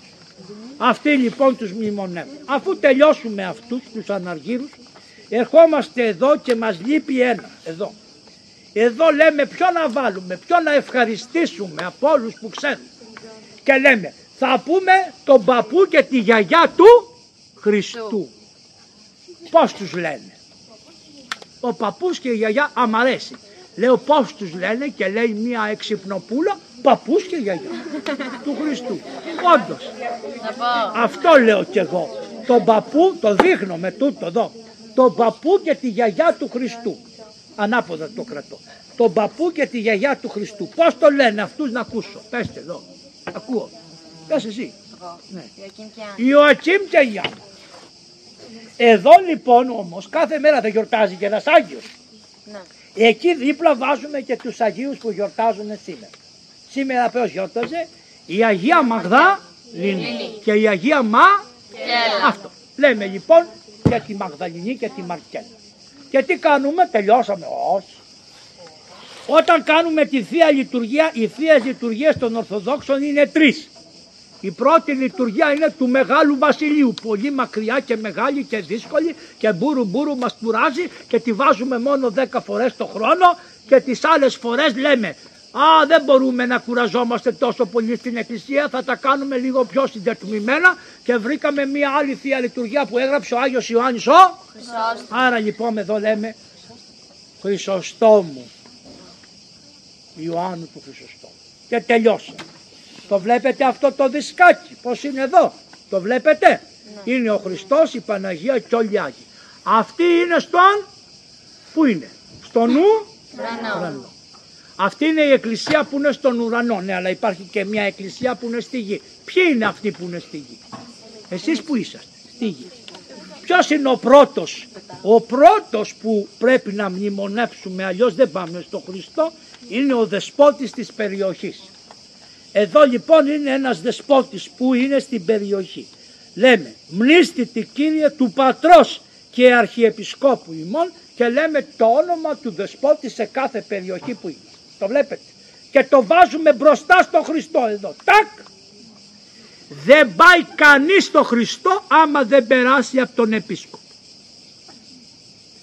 Προσέξτε είναι κάτι που λένε ότι εγώ θα αποτυχιστώ και δεν με νοιάζει και είναι και κάποιοι από εμάς τους χριστιανούς δεσποτάδες και παπάδες που λένε αποτυχιστείτε εύκολα δεν πειράζει να πάτε στο καλό. Όχι δεν σας χαρίζουμε πουθενά μην αποτυχιστείτε. Μένετε ενωμένοι με την εκκλησία και με τον επίσκοπό σας και προχωρήστε στην εκκλησία διά του επισκόπου του Ορθοδόξου Επισκόπου που έχει ορίσει η Εκκλησία εδώ σε αυτή την περιοχή που είμαστε στην κατασκήνωση είναι ένας καλός δεσπότης που διοικεί με πολύ αγάπη και φροντίδα και πολύ μορφωμένος και νάσα και τα λοιπά και τα λοιπά. Ε, όλοι μας έχουμε θέματα, όλοι δεν είμαστε αγγέλοι, ανθρώποι έρχονται στην εκκλησία και διακονούν και μνήσετε εδώ θα λέγαμε αν λειτουργούσαμε Νικολάου του πατρός και αρχιεπισκόπου ημών. Εντάξει παιδιά. Αυτό είναι τώρα όμως, μας λείπουνε, ποιοι μας λείπουνε. Μου λείπει αυτό εδώ το κομματάκι που είναι από τον επίσκοπο, το βλέπετε εδώ. Ποιος μου λείπει, ποιος μου λείπει, μου λείπει, μου λείπει, ποιος μου λείπει. Εσένα πώς σε λένε; Μνήστη τη Τσίρια, θυμήσου και τη Γεωργία, τάκ το βάζω. Εσένα πώς σε λένε; Κύριε μου, θυμήσου την Κωνσταντίνα, τον μπαμπά της, τη μαμά της, τα αδέρφια της. Εσένα πώς σε λένε; Αναλύζα. Αναλύζα. Όχι ανάλυση, αναλύζα. Άννα και Λίζα. Μνήστε τη κύριε της Άννας και Λίζας. Αυτά είναι τα χαρτιά που μας φέρνετε και διαβάζουμε. Δεν μας φέρνετε κάτι χαρτάκια; Αυτά είναι τα ονόματά σας. Τα ζωντανά. Ναι, αλλά δεν είναι μόνο οι ζωντανοί, είναι και κάποιοι άλλοι. Ποιοι είναι αυτοί; Οι, Μικρή. οι πεθαμένοι. Οι και κοιμημένοι. Δεν έχουμε νεκρούς εμείς. Νεκρούς έχουν οι πρωθυπουργοί. Εμείς δεν έχουμε νεκρούς. Εμείς έχουμε και κοιμημένους που ξαπλώσανε στη γη μέσα. Στη γη μέσα. Σεβόμενοι το πατροπαράδοτες παραδόσεις. Όπως ξαπλώσανε χιλιάδες, εκατομμύρια χριστιανών που κοιτάνε στην Ανατολή και περιμένουν να σηκωθούν να δοξολογήσουν το Θεό. Καλά παπά μου και αν, καείς, αν κανείς κάει και δεν θα το μνημονεύσεις, θα το μνημονεύσω. Γιατί όχι, και αυτόν που κάηκε. Γιατί ξέρουμε όσους κάψανε αν το θέλανε να τους κάψουν. Ναι. Μερικά παιδιά και μερικοί τρελοί πολλές φορές ενώ οι άνθρωποι άμα τους ρώταγες δεν θα θέλουν να τους κάψουν πάνε και τους καίνε χωρίς να έχουν τη γνώμη τους. Το κάνουν αυτοί που μένουν πίσω.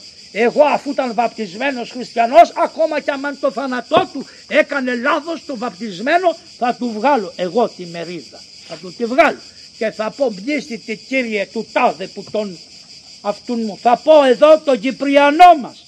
Θα πω τα παιδιά μας που καήκανε στα τέμπη. Όλα, τούκου τούκου τα ονόματα, τα 58. Τα ξέρω, έχω γραμμένα τα ονόματα. Θα πω τον, τον Κυπριανό, θα πω τον αδελφτοβάιο, θα πω την Αφροδίτη, θα πω την Ιφηγένεια, θα πω την Τανίλα, θα, πω, θα τους πω όλους. Μετά τι θα πω; Πρώτα θα πω τον πεθαμένο, τον πνευματικό μου πατέρα που με έφερε στο Χριστό, τον ουνό μου και θα πω και τους γονείς μου που αποθάνουν.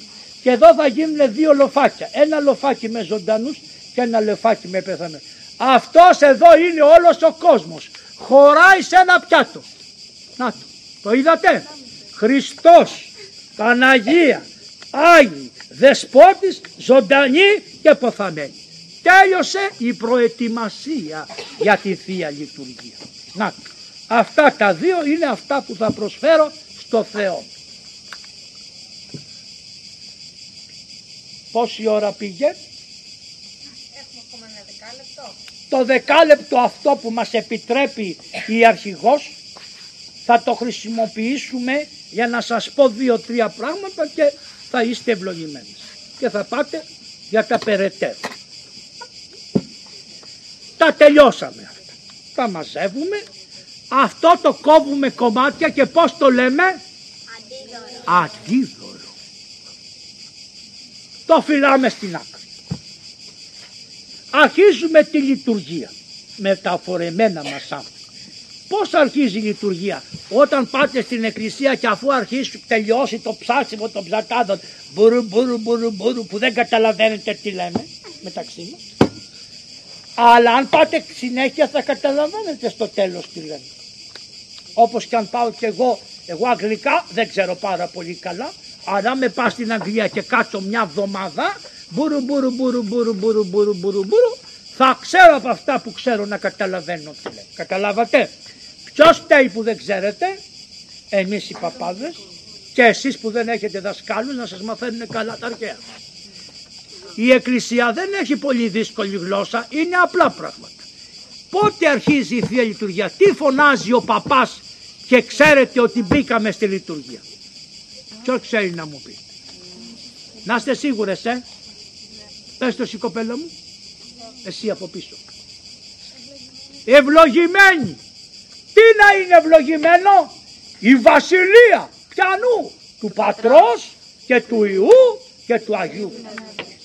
Την ίδια ώρα που σας το φωνάζει αυτό με το Ευαγγέλιο κάνει πάνω στην Αγία Τράπεζα ένα σταυρό. Δαν, δαν, δαν.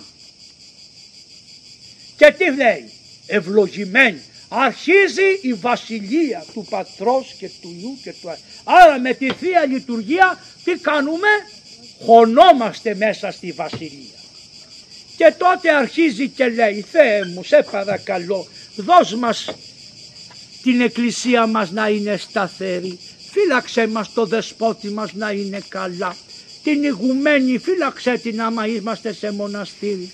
Κύριε δώσ' μας βροχούλα, δώσ' μας καλά, δώσ' μας καρπούς, δώσ' μας... Όλο ζητάμε από το Θεό κάποια πράγματα. Καλά κάνουμε και ζητάμε.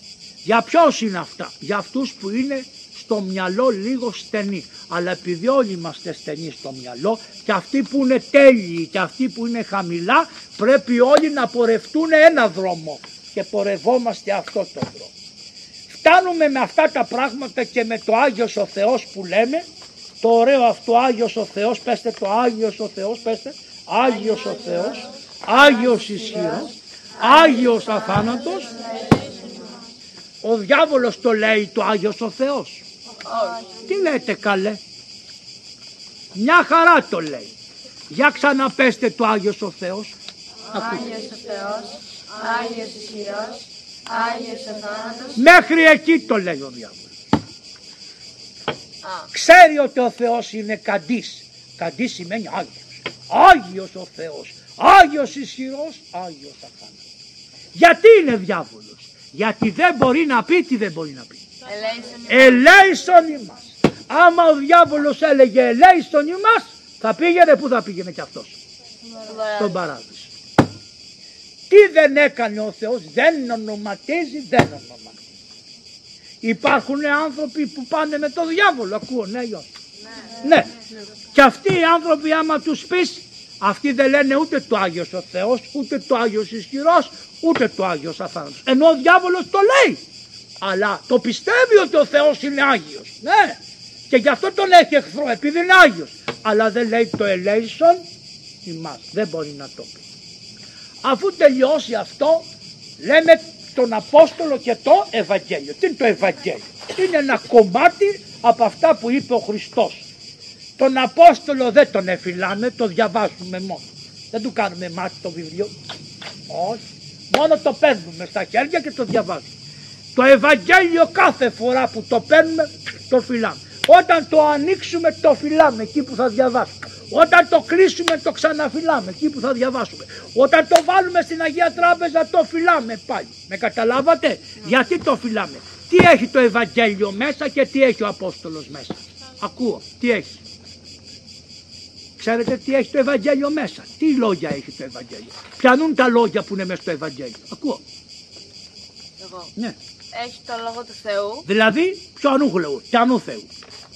του Ιησού που μιλούσε στους Ο ανθρώπους. Ιησούς δεν μ' αρέσει σαν λέξη. Χριστός. Ιησούς Χριστός. Χριστός.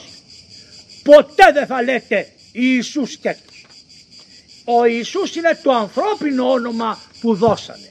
Όταν ακούτε κάποιους και λένε Ιησούς, Ιησούς, Ιησούς, Ιησούς, Ιησούς χωρίς τη λέξη Χριστός είναι ο Ιησούς Χριστός. Καμιά φορά τα τραγουδάκια σας που έχετε εδώ ξέρω ότι λένε αρκετές φορές τον Ιησού. Αλλά εσείς έχετε ορθή γνώμη για τον Χριστό όταν ακούτε Ιησού λέτε αμέσως Χριστός μέσα στην καρδιά σας. Γι' αυτό πρέπει να επανέλθουμε να λέμε τη λέξη Ιησούς Χριστός. Τον Ιησού θα ακούσετε πολλές φορές και οι προτεστάντες και διάφοροι να λένε ο Ιησούς. Είναι άνθρωπος, ένας καλός άνθρωπος. Ο Χριστός δεν είναι καλός άνθρωπος. Ο Χριστός είναι τέλειος Θεός και τέλειος άνθρωπος που ενωθήκανε στην κοιλιά αυτήν είσαι εδώ πέρα. Και από εδώ βγήκε τέλειος Θεός και τέλειος άνθρωπος Ιησούς Χριστός και τι κάνει τους εχθρούς του; Νικά. Ποιους ποιοι είναι οι εχθροί του; Το διάβολο. Τον έχει εχθρό; Ακούω. Όχι. Ποιος νομίζει ότι είναι εχθρός του; Ο διάβολος. Ο διάβολος νομίζει ότι είναι εχθρός του Θεού. Ο κακός άνθρωπος νομίζει ότι είναι εχθρός του Θεού.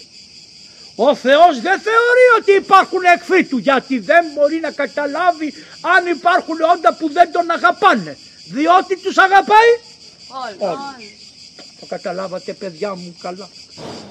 Αυτή είναι πολύ μεγάλες θεολογίες με πολύ απλά λόγια να σας τα πω εσάς. Μ' αρέσετε που φοράτε κολεδάκια, που φοράτε εδώ στα χεράκια σας αυτά, εσύ που φοράς αυτό το μαφόριο στο κεφάλι, εσύ που φοράς τα γυαλιά εδώ πέρα, μ' αρέσουνε. Πού είναι τα γυαλιά τα δικά μου, να αυτά τα κόλπα που κάνετε, μπράβο. Μπάνιο τους κάνετε στη θάλασσα πάνε. Αμέ. Ωραία. Πάνε εδώ απέναντι σε αυτό, Ναι. πάνε στο νησί απέναντι κολυμπώντας. Τρίτη περίοδος, τρίτη περίοδος. Α, η τρίτη περίοδος είναι πιο μεγάλες, ε. Γιατί οι παλιά πηγαίνανε, η παπαδιά μου είχε κολυμπήσει μέχρι το νησί. Λοιπόν, μη, χαμογέλα πρεσβυτέρα, χαμογέλα, μη φοβάσαι. Λοιπόν, δεν τελειώσαμε τώρα. Τώρα ήρθε η ώρα να κάνουμε τη Θεία Λειτουργία. Τα προηγούμενα ήτανε, αλλά ήτανε προκατακτικά. Μπορεί να μείνει αβάπτιστος στη Θεία Λειτουργία μέσα. Ε; Ποιος έχει το δικαίωμα να μένει μέσα στη Θεία Λειτουργία. Ο βαπτισμένος χριστιανός. Εμείς τι κάνουμε για να διώξουμε αυτούς που είναι αβάπτιστοι. Τι τους λέμε; Όσοι είσαστε αβάπτιστοι φύγε, προέρθετε. Φύγετε. Όσοι είστε κατοικούμενοι, φύ... όσοι δεν είστε βαπτισμένοι, φύγετε, φύγετε. Και μετά τι φωνάζει ο διάκος, πώς το λέει, τις θύρες, τα θύρας, τα σθή- τις πόρτες, κοιτάξτε, κοιτάξτε ο ένας λέει τον άλλον σε ένα αρχαίο κείμενο, επιγνώ το ένας τον άλλον, μήτης των αμοιήτων, μήπως είναι κανένας μέσα στην εκκλησία που είναι αμοιήτος. Άρα οι κοκκινοσκουφίτσες, διάφοροι αιρετικοί, όλοι αυτοί που κάθονται μετά το θαστήρα στα στήρα και παρακολουθούν τη Θεία Λειτουργία, μόλις πούμε τα στήρας στα στήρας, πρέπει να πάει κάποιος που έχει κότσια και να τους πει παρακαλώ, παρακαλώ, περάστε, περάστε παρακαλώ. Και στο Άγιον Όρος παλιά τους πετάγανε απόξω. Τώρα ακόμα και τώρα μερικοί τους αφήνουν στους ναύθηκες να κάθονται για να μην τους προσβάλλουν. Δεν σε προσβάλλω, σ' αγαπάω και σου λέω. Κοίταξε να δεις ανθρωπέ μου. Για να μετέχεις αυτού και αυτού πρέπει να έχεις την ίδια πίστη με μένα και να πιστεύεις τον ίδιο Θεό. Εδώ δεν είμαστε χάρη ευγενίας, εδώ είμαστε χάρη πίστεως. Αυτά τα ευγενικά, τι καλοί που είναι και αυτοί, τι καλοί και που είναι άλλοι, πολύ καλοί είναι και πολύ καλύτεροι από μένα είναι. Πολύ καλύτεροι είναι οι άνθρωποι. Και πιο ελεήμονες και πιο καλοί από μένα και πιο καλή καρδιά έχουν. Αλλά επειδή είναι αβάπτιστοι, σε αυτό εδώ το πράγμα δεν τρώνε και δεν πίνουν. Όταν βαπτιστούν να φάνε και να πιούνε και θα τους φυλάω και τα ποδάρια προτού να μπουν μέσα. Αφού τελειώσαμε, λέει το τραπεζομάντιλο. Φέρτε το τραπεζομάντιλο. Εσείς όταν κάνετε τραπέζι δεν βάζετε ένα τραπεζομάντιλο. Η μάνα σας. Πού τρώτε πάνω σε ένα μάρμαρο. Έχουμε λοιπόν ένα τραπεζομάντιλο. Να το. Εδώ. Τελειώσαμε. Αυτόν το τραπεζομάντιλο. Ανοίγω το τραπεζομά. Ωραίο δεν είναι; Α, όμως είναι και κάτι άλλο πιο καλύτερο. Να το. Αυτό είναι το τραπεζομά. Πώς λέγεται; Αντιμήσιο. Μίλσα είναι το τραπέζι. Στα λατινικά. Αντί του τραπεζιού είναι αυτό εδώ. Όπου πάω και το έχω αυτό και μπορώ να έχω την ευλογία του τοπικού επισκοπού, λειτουργώ και όπου θέλεις και κάτω από τα πεύκα και πάνω σε ένα μνήμα και πάνω σ- και μέσα στη θάλασσα και πάνω σε ένα βράχο με αυτό εδώ που έχει την υπογραφή του επισκόπου. Αυτό εδώ το αντιμήσει, είδατε τι ωραίο που είναι. Τι βλέπετε εδώ; Για να μου πείτε τι βλέπετε. Ακούω. Κατά πρώτον δεν είναι ελλαδικό. Αυτό είναι του Οικουμενικού μας Πατριαρχείου. Έχει υπογραφεί από τον Οικουμενικό μας Πατριάρχη. Τι βλέπετε, ακούω. Για πέστε μου, πέστε, πες τους εσείς. Ε, είναι ο Ιησούς μωρό. Μωρό ο Χριστός. Χριστός. Είναι ένα μωράκι ο Χριστός. Όπως τον είδανε κάποιοι Άγιοι που θα το σφάξουνε.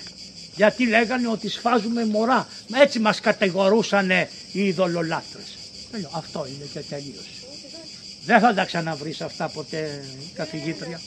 Το βλέπετε εδώ παιδιά μου. Τι έχει από πάνω ο Χριστός; Ένα, πώς το λένε; Πες το καλά. Δεν έχει ένα αστέρι. Α, δεν- Δεν έχει ένα πράγμα, ένα σίδερο, κάπως δεν έχει εδώ κάτι να τα βλέπετε. Είναι σε ένα δίσκο. Νάτος ο δίσκος. Το βλέπετε το δίσκο. Αυτός είναι ο δίσκος. Το καταλάβατε; Είναι σε ένα δίσκο. Είναι. Έχει ένα αστέρι. Έχει ένα αστέρι. Κάπου είναι το αστέρι εδώ, το είχα εγώ. Δεν ξέρω αν το έβγαλα. Άμα δεν το έβγαλα θα το βρω εδώ μέσα. Να το, κάνει γκρούγκου γκρούγκου. Να το το αστεράκι. Τι συμβολίζει αυτό; Τι είναι το αστέρι; Πού πήγε και κάθισε; Το αστέρι ακούω. Ακούς. Εσένα, εσένα τώρα. Σε έχω πει πολλές φορές. Έλα. Πάνω που γεννήθηκε ο Χριστός. Να το λοιπόν το αστεράκι. Το βλέπετε; Επήγε το αστέρι και κάθισε πάνω εκεί που γεννήθηκε ο Χριστός. το έχει εδώ το αστέρι; Το έχει; Ναι. Εδώ τι έχει; Έναν άγγελο. Τον έχει; Ναι. Εδώ τι έχει; Έναν αετό. Τον έχει; Ναι. Εδώ τι έχει; Ένα λιοντάρι. Ένα λιοντάρι. Εδώ τι έχει; Ε, Ένα βόδι. Αυτά είναι τα σύμβολα των τεσσάρων Ευαγγελιστών. Αυτός είναι ο Τζόνης, ο Άγιος Ιωάννης ο Θεολόγος. Όχι, αυτός είναι ο Άγιος Ιωάννης ο Θεολόγος. Αυτός είναι ο Λουκάς. Αυτός είναι ο Μάρκος. Και αυτός είναι ο Ματθαίος. Και τι γράφει εδώ; Γράφει όχι. Το θυσιαστήριο αυτό που ε, αυτό πότε το φτιάχνουμε. Όταν γίνονται τα εγγένεια της Εκκλησίας. Φτιάχνουμε πολλά και τα υπογράφει ο Πατριάρχης Βαρθολομαίος. Γράφει εδώ Ιουλίου 26 έτος 2001. 2001 έγινε αυτό. Το βλέπετε; Και υπογράφει εδώ, το βλέπετε; Εδώ είναι η υπογραφή του. Για να είναι γνήσιο πρέπει εσείς αυτό που έχετε εδώ να το έχει υπογράψει ο Νικόλαος. Εάν εγώ θέλω να θέλω να λειτουργήσω θα πάρω άδεια από τον Νικόλαο το δεσπότη σας και όταν θα έρθει η ώρα να τα ανοίξω αυτό την ώρα που λέμε το χερουδικό εμείς το προσκυνάμε αυτό εδώ. Το φυλάμε, το Χριστό μας. Εδώ. Και αφού φιλήσουμε το Χριστό μας επειδή δεν είναι ο δεσπότης παρόν φυλάμε το χέρι του δεσπότη την υπογραφή του. Φυλάμε εδώ. Και άρα φυλάμε το Χριστό και μετά φυλάμε τον επίσκοπο που απουσιάζει. Του φυλάμε το χέρι. Ο πατήρ Πορφύριος μας το είπε αυτό. Και τόσο πολύ φύλαγε τα αντιμήσια που τα αντιμήσια του λιώνανε εδώ πέρα που ήταν η υπογραφή του επισκόπου. Επειδή κάθε φορά φορούς φύλαγε εκεί που είναι η υπογραφή του επισκόπου. Εδώ πάνω έρχονται τα Άγια, πώς το λέμε στη Μεγάλη Είσοδο. Εντάξει παιδιά μου. Αυτό είναι το μέρος που τα προσφέρουμε στο Θεό. Δεν θα πούμε τα υπόλοιπα, θα τα πούμε άλλη φορά. Εκείνο που θα σας πω μόνο είναι το εξής. Όταν κάνουμε το σώμα και το αίμα του Χριστού, που δεν κάνει να ακούτε τις ευχές δυνατά, διότι άμα τις ακούσετε μπορεί να τις μάθετε απ' έξω και μερικές φορές έχουν και ένα βιβλιαράκι που τα συνηθίζετε αυτά τα κόλπα και έχετε βιβλιαράκι για τάχα μου να καταλαβαίνετε καλύτερα τι λένε. Ναι, αλλά ξέρετε τι μπορεί να συμβεί.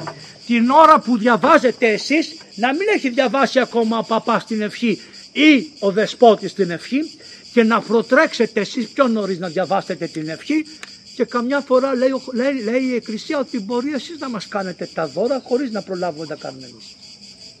Γι' αυτό δεν είναι σωστό. Τα βιβλία τα κλείνουμε εκείνη τη στιγμή.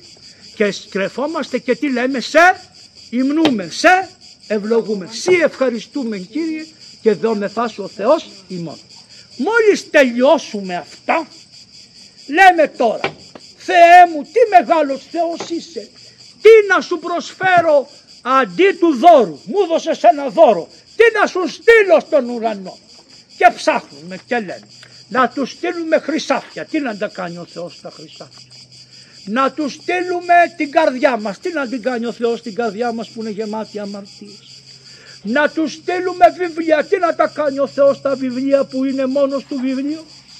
Τι να τους στείλουμε. Ψάχνουμε σε όλη τη κτήση να βρούμε κάτι που να στείλουμε στο Θεό. Και φωνάζει κάποιος λέει στείλτε του τη μάνα του. Αυτό λοιπόν είναι το αντίδωρο. Το δώρο είναι αυτό και εμείς στο Θεό στέλνουμε ένα δώρο από τη γη στο Θεό για αυτό που μας έστειλε αυτός και ποιο είναι; Η Παναγία μας. Γι' αυτό λέμε εξαιρέτως της Παναγίας μας αχράντου υπερευλογημένης ενδόξου δεσπίνης ημών Θεοτόκου και εκείνη την ώρα το σηκώνουμε αυτό στον ουρανό, το υψώνουμε, έτσι δεν είπατε προηγουμένως. Δεύτερη ύψωση και από εδώ βγάζουμε κάποια κομμάτια που τα δίνουμε άντε στους πιο μεγάλους προύχοντες, αλλά κανονικά δεν πρέπει να τρώτε αντίδωρο που δεν έχει υψωθεί στην πρόθεση. Αλλά επειδή είναι πολλές χιλιάδες άνθρωποι, εμείς κόβουμε πολλά αντίδωρα και εκείνη την ώρα τα προσφέρουμε όλα σαν να είναι η μάνα του Χριστού στο Χριστό. Δεν θέλω να σας πω κάτι άλλο. Το τέλος θα σας δείξω μόνο. Αφού τελειώσουμε, τι κάνουμε; Παίρνουμε το Χριστό, τον τρώμε εμείς οι παπάδες, πίνουμε και το κρασί που είναι το αίμα του Χριστού και στο τέλος όλα αυτά, όλα αυτά, όλα τα ρίχνουμε εδώ μέσα. Όταν ρίχνουμε το Χριστό δεν λέμε τίποτα. Όταν ρίχνουμε την Παναγία μέσα λέμε φωτίζου, φωτίζου η Νέα Ιερουσαλήμ. Η γαρδόξα Κυρίου επισέ χαίρε και, και λέμε αυτό που λέμε το πάσα και τη ρίχνουμε την Παναγία μέσα. Κρακ! Έχουμε ρίξει το Χριστό. Δεν σας τα κάνω όλα για να μην θεωρήσει κανείς ότι σας κάνω το μυστήριο. Σας δείχνω μόνο. Μετά λέμε και τούτοι οι καημένοι οι Άγιοι να μπουν και αυτοί με το αίμα του Χριστού. Γιατί είναι με το Χριστό. Να του Άγιος Παΐσιος. Πα! Να όλοι τους Αγίους τους χώνουμε μέσα στο δισκοπό. Τακ! Μπαίνουνε και αυτοί. Μπήκανε και οι Άγιοι. Και τι λέμε.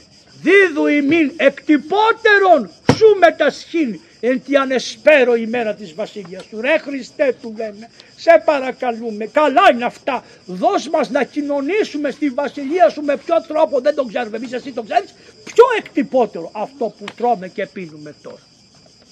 Και μετά κάνουμε κάτι φοβερό. Παίρνουμε όλες τις ψυχές των ζωντανών και των πεθαμένων, τα βλέπετε εδώ τα ψυχία, και τα κάνουμε μια τούμπα μέσα, μπρος πέστε μέσα. Και τι λέμε; Απόπλυνον Κύριε τα αμαρτίας των εντάφθα μνημονευθέντων δούλων σου, το αίμα τι σου το Άγιο, πρεσβείες της Θεοτόκου και πάντων των Αγίων. Δηλαδή, πλύνε Κύριε τις αμαρτίες του μπαμπά μου, της μαμάς μου, της Μελιτινής, της Τέτοιας, της Ιωάννας, της άλλους εδώ, της Γεωργίας που είναι της προϊσταμένης σας, όλες, όλες. Όχι μόνο των, των ζωντανών, οι ζωντανοί μπορεί και να πάνε να εξομολογηθούν και να ξανακαθοριστούν. Οι πεθαμένοι, τι λέει, πλένω και τους πεθαμένους. Άρα το μεγαλύτερο δώρο που μπορεί να κάνετε στους πεθαμένους είναι να τους πλύνετε μέσα στο αίμα του Χριστού. Γράψτε πεθαμένους, όταν ακούτε πεθαμένους γράψτε τα ονόματά τους σε χαρτάκια το ζωντανό θα του πω καλημέρα εγώ εσύ θα τους συγχωρέσω την αμαρτία εγώ εσύ ο παπάς αλλά του πεθαμένου ποιος θα ενδιαφερθεί μόνον η εκκλησία. Εντάξει παιδιά μου είδατε λοιπόν ότι μέσα σε αυτό το δισκοπότηρο καθαρίζονται γιατί έχουμε βάλει και το Χριστό καθαρίζονται οι αμαρτίες όλων των ανθρώπων των βαπτισμένων χριστιανών μέχρι εκεί. Άλλους δεν μπορούμε να βάλουμε, το καταλάβατε. Ο πατήρ Ευμένιος μνημόνευε το Ραούλ Φολερό και άλλοι λένε ότι του παρουσιάστηκε άγγελος, δεν ξέρω εγώ. Εγώ ένα ξέρω ότι μια μέρα ο δεσπότης, ο Παυλίδης ο Γεώργιος, ένας να πάρετε να διαβάσετε για αυτόν, αυτός είναι από τους πρώτους ανθρώπους που έφτιαξε κατασκηνώσεις και αντέγραψε τον τρόπο με τον οποίο οι παλιές οργανώσεις κάμανε κατασκηνώσεις, ο Γιώργος ο Παυλίδης, αυτός άκουσε τον πατερευμένιο που έλεγε Ραούλ Φολερό και του λέει να σου πω, μην τον εμνημονεύεις, είναι καθολικός. Δεν μπορούμε τον καθολικό να τον εμνημονεύσουμε στο δισκάριο. Με καταλάβατε παιδιά μου; Θα μου πείτε πάλι πάτερ οι καθολικοί δεν θα σωθούν. Θα σωθούν όπως θέλει ο Θεός. Εμείς ξέρουμε για τους Ορθοδόξους θα κάνουμε αυτό το θείο μυστήριο. Σας τα λέω αυτά γιατί θα ετοιμαστείτε να κοινωνήσετε. Δεν θα κοινωνήσουνε, δεν θα έρθει ο παπάς. Θέλω λοιπόν να ξέρετε για ποιο λόγο, με τι τρόπο και πώς πηγαίνουμε για να κοινωνήσουμε και όταν κοινωνάμε τι κάνουμε. Δεν κοινωνάμε μόνο με τον Χριστό, κοινωνάμε και με τους πεθαμένους μας και με τους ζωντανούς μας και κοινωνάμε όλοι μαζί με τον Χριστό, το λέμε Θεία κοινωνία και μετά αφού κοινωνήσουμε λέμε σε ευχαριστούμε Χριστέ μου που κοινωνήσαμε και σήμερα το σώμα σου και το αίμα σου και μας βοήθησέ μας να κοινωνούμε πάντα με τη βοήθεια της Παναγίας. Πάντα είναι η Παναγία μέσα και μετά λέμε διευχών των Αγίων Πατέρων ημών Κύριε Ιησού Χριστέ ο Θεός ελέησον και σώσον ημάς. Άντε να φάτε να κάνετε τα υπόλοιπα. Ευλογημένες να είσαστε και του χρόνου να ξανάρθετε με το καλό. Άντε, γεια σας.